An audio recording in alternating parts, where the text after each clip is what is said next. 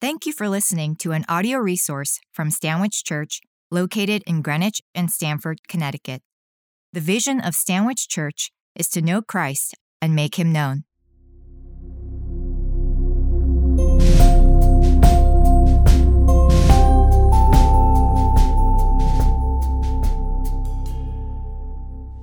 The epistle lesson for today is from Romans chapter 3, verse 21 through 26. This can be found on page 1118 of your Pew Bible. God has demonstrated his holiness and justice in the cross of Jesus Christ. At the cross, Jesus made the full payment of our sin, granting us forgiveness according to God's love and grace. A reading from Romans chapter 3, beginning with the 21st verse. But now the righteousness of God has been manifested apart from the law, although the law and the prophets bear witness to it. The righteousness of God through faith in Jesus Christ for all who believe. For there is no distinction, for all have sinned and fall short of the glory of God, and are justified by his grace as a gift through the redemption that is in Jesus Christ, whom God put forward as a propitiation by his blood to be received by faith. This was to show God's righteousness, because in his divine, divine forbearance he had passed over former sins. It was to show his righteousness at the present time, so that he might be just and the justifier of the one who has faith in Jesus. May God add his blessing to the reading of his holy word. Over the past few months, I've had the privilege of being a firsthand witness to the incredible growth and development of our baby Samuel. It seems like only yesterday he was a blob. That didn't do much. Here's a picture of him at his current state because you can't go wrong with cute baby pictures ever. There's Samuel in the jogging stroller. Whenever I take him for a run, he's not very excited because he falls asleep immediately. But as Samuel has grown, I've noticed something beyond just his cuteness. You can take that down, Max. They're not going to listen to anything I say if it's up there. There's something that I've noticed beyond just his incredible growth intellectually and physically, and something beyond just his cuteness. I've also recognized that the evidence of the power of sin is already clear in his life. Might just be because he's my son, but he's less than a year old. And I can already see sin. For example, I say to Samuel, don't do this, or don't touch that, or stop that. And can anybody guess what he does? He does that very thing I've asked him not to. Not to. He deliberately disobeys me already. You see, Samuel, even though he's very, very cute, he too is infected by the power of sin, just like me. You see, although I'm a pastor, and I know, believe me, friends, I know the things God has told me not to do. I know the Bible pretty well. And yet, what do I find myself doing? Those very things He told me not to do. For example, He says, Don't be envious. And I do pretty well until about 8:15 in the morning when I'm pulling out of my driveway and I see my neighbor's brand new Mercedes and I think, "Man, God, I deserve that more than them." He says, "Don't be self-centeredly angry." And I do pretty well. And then I pull onto the Merritt Parkway. and in about 2 seconds I'm filled with self-righteous indignation. And believe it or not, Samuel and I, uh, we're not the only ones that deal with sin. Actually, what we see in our passage this morning is you, congregation, all of you deal with sin as well. Believe it or not, even Pastor Heather, she deals with sin. and what we see in our text today in Romans 3 is the effect of sin. Because of our sin, we are universally guilty before a perfect God. So let's dive into the text on that very encouraging note. In Romans chapter 3, verse 21, Paul says this But now the righteousness of God has been manifested apart from the law, although the law and the prophets bear witness to it. The righteousness of God through faith in Jesus Christ for all who believe. For there is no distinction, for all have sinned and fall short of the glory of God. Now I really want to zero in on the end of Romans 3:22 and the beginning of 23. Paul says, "For there is no distinction for all." Did you hear that church? All have sinned and fall short of the glory of God. Now this concept of sin is what Paul has been writing about the entire time up to this point in the book of Romans. In Romans chapter 1, he appealed to one group of people, non religious people, and talked about their sin. And in Romans 2, he appeals to religious people, and he talks about their sin. And in Romans 3, he culminates the exercise by saying, it doesn't matter whether you're not religious or religious. God makes no distinction. For all have sinned and fall short of the glory of God. You see, what Paul is teasing out is human nature, that it's in our very DNA that we fall short of God's perfection and his glory, whether we are religious or not. And because of our imperfection, because of our sin, we are universally guilty before a perfect God.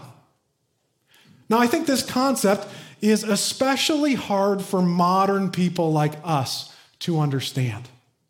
It would have been much easier for the original readers to understand this concept of sin. And part of it is because we don't use the word sin very much today, do we? It doesn't really come up too often in conversation. And so, for teaching purposes, I want to use a different translation of the Bible, a much more accessible translation of the Bible. The King James Version, believe it or not.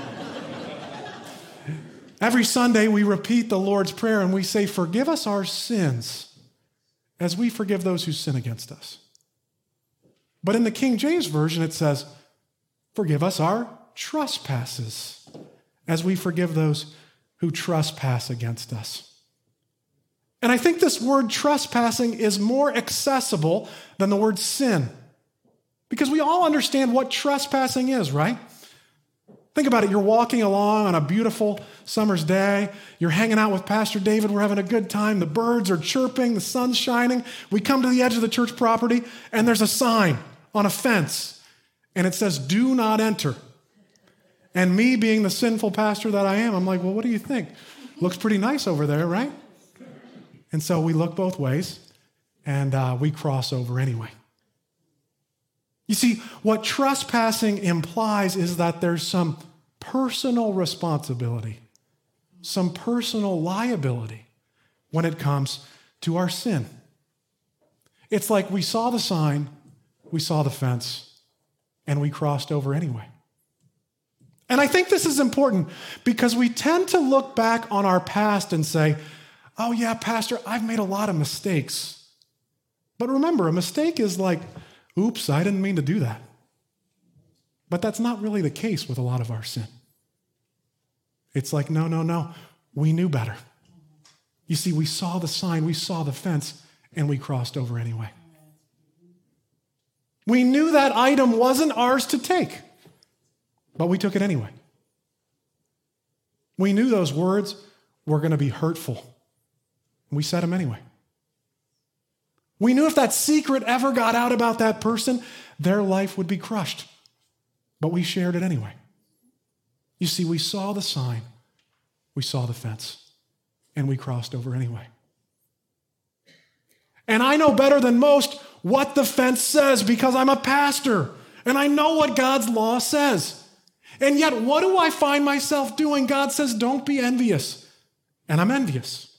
He says, Don't be angry. And I'm angry. And by the way, Jesus takes law, God's law and he says that the intent of the heart is equal to the act. So Jesus says, you know, if you look at someone lustfully, it's like you've committed adultery. He says, if you are angry at your brother and you call him a fool, it's like you're a murderer. So Jesus and God, they give us this standard, they give us this fence, and they do so not because they're the cosmic buzzkills of the universe, not because they don't want us to have fun, but because they want to protect us from the pain that sin brings. Friends, I tell Samuel not to touch the radiator, not because I'm no fun, but because I don't want him to burn his hand. And God, He tells us, don't do this, don't do that, because He wants to protect us from being burned. So, okay, God, He gives us these rules. He says, don't do this, don't do that, but what do I do? I do that very thing. And this is a problem.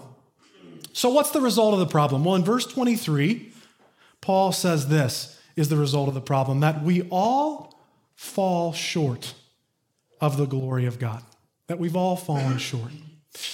The Greek words here are in the present tense. This speaks of a continuous action, a continuous action of falling short and not reaching God's majesty and splendor and glory. You see, because of our sin problem, it causes a chasm between us and a perfect God. And if the sermon ended right here, uh, it would be pretty depressing. It's like, okay, Pastor, I'm a sinner. I can't do anything to make it right. Well, have a great day. See you guys. Luckily, that's not the end of the story. But before I talk about the solution to sin, I want to talk about two things that Christians often seek that are not the solution to sin, that don't work. These are two routes I've sought in my own life over and over again that haven't worked for me. And these two routes are the way of the legalist and the way of the licentious person. These are two big words. Let me explain them. So let's start with legalism. Legalism is dutiful, strict, dry living. You see, the legalist seeks to deal with their sin by earning God's grace. And throughout my spiritual life, I've fallen into the legalistic trap. I've spent time memorizing Bible verses and going to every single church event just to prove to God and others how holy I was and how great I was. And by the way, this lifestyle, it led me to a joyless, thankless, powerless spiritual life because it was all about me. And that's what legalism is it's all about you. Now, the other error I fell into often, and I still do in my Christian life, is the error of licentiousness. Everybody say that word with me on three. One, two, three. Licentiousness. A word used even less than sin, believe it or not. So, what is the licentious person's error in dealing with their sin? Well, the licentious person is an individual that lives a reckless, rule free, what looks like godless lifestyle. You see, this person seeks to deal with their sin by taking advantage of the grace of God. And they seek fulfillment in themselves and in their lifestyle. This was me as a young man. I thought to myself, well, since I'm already forgiven for X, Y, and Z, why don't I just go do it? And by the way, that led me to a joyless, thankless, powerless spiritual life. You see, although legalism and licentiousness, they look very different on the outside, they grow from the same root. And that root is hope in us for dealing with our own sin. You see, this is why both these paths result in spiritual fatigue, strife, sin, and just feeling downright exhausted.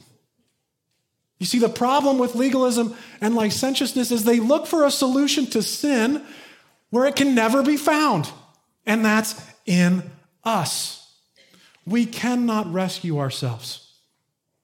And so the logical question that Paul comes to, and I've come to this morning, is who can provide a solution to our sin problem? Who can save us from our universal guilt? Well, thanks be to God. Our rescue, it's not found in us. Our rescue is not found in some type of behavior modification. No, our rescue is found in a person, and his name is Jesus. For Jesus has done for us what we cannot do for ourselves. You see, he has justified us before the Father. So let's take a look at that going on in verse 24, exactly how Jesus has justified us. It says this and are justified by his grace as a gift through the redemption that is in Christ Jesus, whom God put forward as a propitiation by his blood to be received by faith.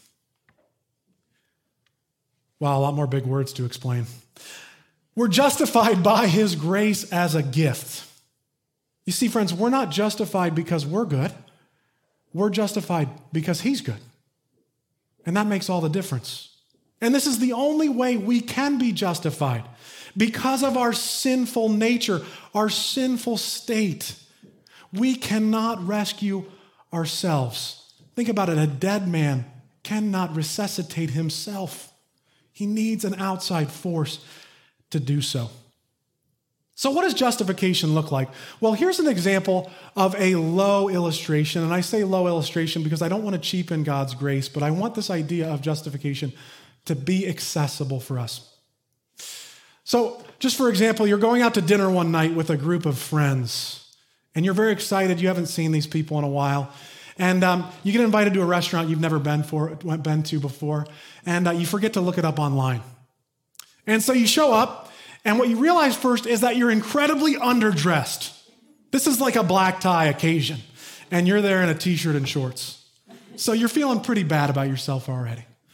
But you're like, you know, my friends are here, I haven't seen them in a while, I'm gonna go for it. So you walk into this beautiful restaurant, you sit down at the table, your friends are there, you open up the menu, and you realize, wow, I can't afford this. There's no entree on this menu that's within my budget. And as you're looking at the menu, you're feeling a little overwhelmed. You're like, should I just leave? Because I probably don't belong in this place. And while you're sitting there, there's a friend of a friend on the other side of the table, and he loves this place. He's been a million times. And he just starts to order all this food for the table. He orders all these appetizers, all these drinks, and you're thinking to yourself, oh no, that bill's coming. And when it comes to splitting that bill, I'm not going to be able to pay. So you can't enjoy the food, right? You're sitting there, you're full of anxiety because you know that you can't afford this meal. And finally, the end of the night, it's winding down and you're getting ready to leave and you're waiting for the bill to show up and you lean over to your friend and you're like, Where's the bill at? And your friend says, Well, oh, you know that guy at the other end of the table, Joe? He picked up the tab, right? He paid the price. And in that moment, you're washed over with relief because your anxiety's gone. You see, friends, what I'm trying to say and explain with justification is that when it comes to bringing our souls to God, someone else picked up the tab. Amen. And that person is Jesus.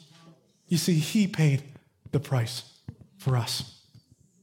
And that's what Paul goes on to explain right here in verse 24. He says, We're justified by his grace as a gift through redemption that is in Christ Jesus. Now, this word redemption, it's simply a business word. It means to buy back. And this word was used often in the first century context. It would have made perfect sense to the readers. And I just want you to remember something about the business world of the Roman Empire. Rome is a slave empire. 30 to 40% of the Roman population was slaves.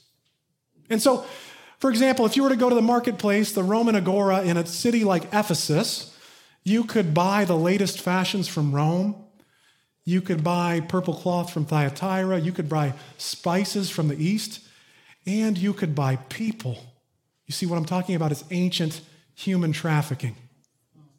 So, if you were to walk into an early church meeting taking place in the courtyard in a home in Rome, if you were to walk into that meeting, there's a good chance that at least a third of that church was slaves. You see, we know that there were many slaves in the church, partly because Paul appeals to slaves, often in his epistles. So you strike up a conversation with a young man in the congregation, and you ask him, Well, tell me about yourself. And he says, Yeah, I belong to Cornelius. I'm a slave of Cornelius. And you're like, Well, how did that happen? He says, Well, my parents, they had to sell me into slavery to pay off some debts. You know, they brought me to the marketplace when I was 13, and Cornelius walked in and he had a bag of money and he redeemed me. Right? He bought me. And I became his slave. You see, what Paul wants this young man to know is that if he's had a life on life encounter with Jesus, his primary identity is not that of a slave to Cornelius. But his primary identity is that of a son of God because Jesus paid for him. And by the way, Jesus paid much more than silver or gold. He paid with his very own life, with his blood, which is what Paul goes on to say in verse 25. He says, Whom God put forward as a propitiation by his blood to be received by faith. That's a mouthful. Whom God put forward as a propitiation by his blood. So, what exactly is a propitiation?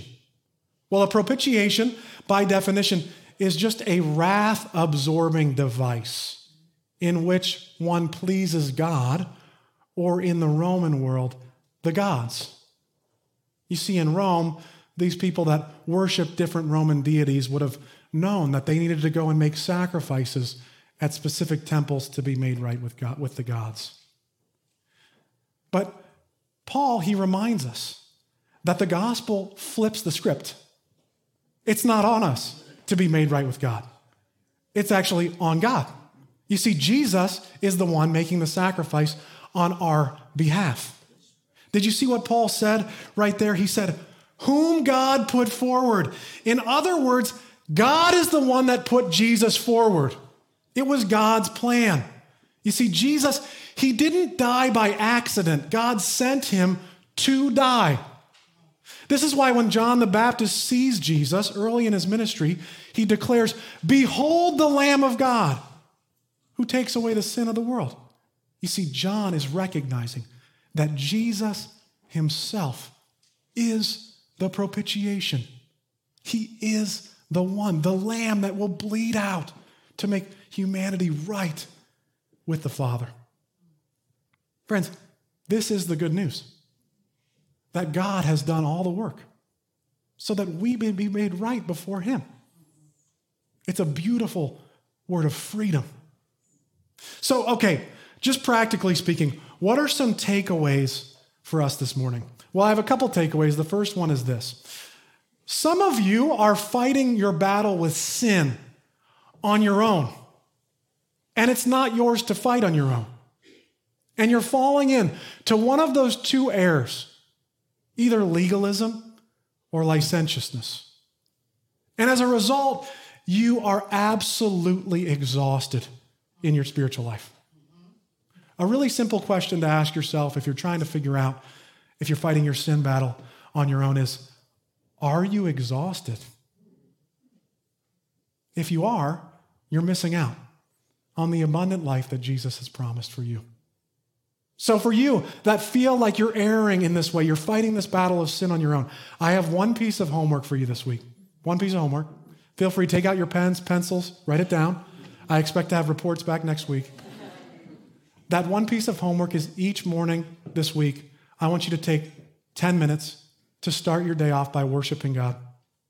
You see, worship is one of the antidotes to legalism and licentiousness because worship reminds us that our faith isn't about us, it's about God.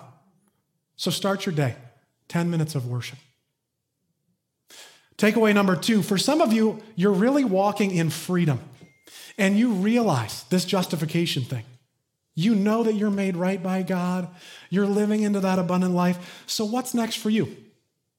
Well, I love what the author of Jude says to a group of early Christians that are walking in freedom. They know that they're living in justification. He says this in Jude 22 and 23 Have mercy on those who doubt, save others by snatching them out of the fire. To others, show mercy with fear, hating even the garment that's stained by the flesh. So, takeaway number two you're walking in freedom. Well, there are Christians around you that aren't. They're doubting, they're struggling. And God, in His sovereignty, has placed you in their life for a reason. This week, encourage a brother or sister in the faith. Reach out to them, pray for them, call them. God's also placed another group of people in your life people that don't believe, they don't know Jesus. And the author Jude is clear um, they're heading towards a fire, friends. And we have the opportunity to snatch them out of that fire. So I want to encourage you this week. God in his sovereignty, he's placed you, you in the lives of many that don't know him. Let the Holy Spirit guide you in sharing his gospel message this week. Because, friends, this is good news. Although we were universally guilty because of sin, we have now been fully justified through the finished work of Jesus. Thanks be to God.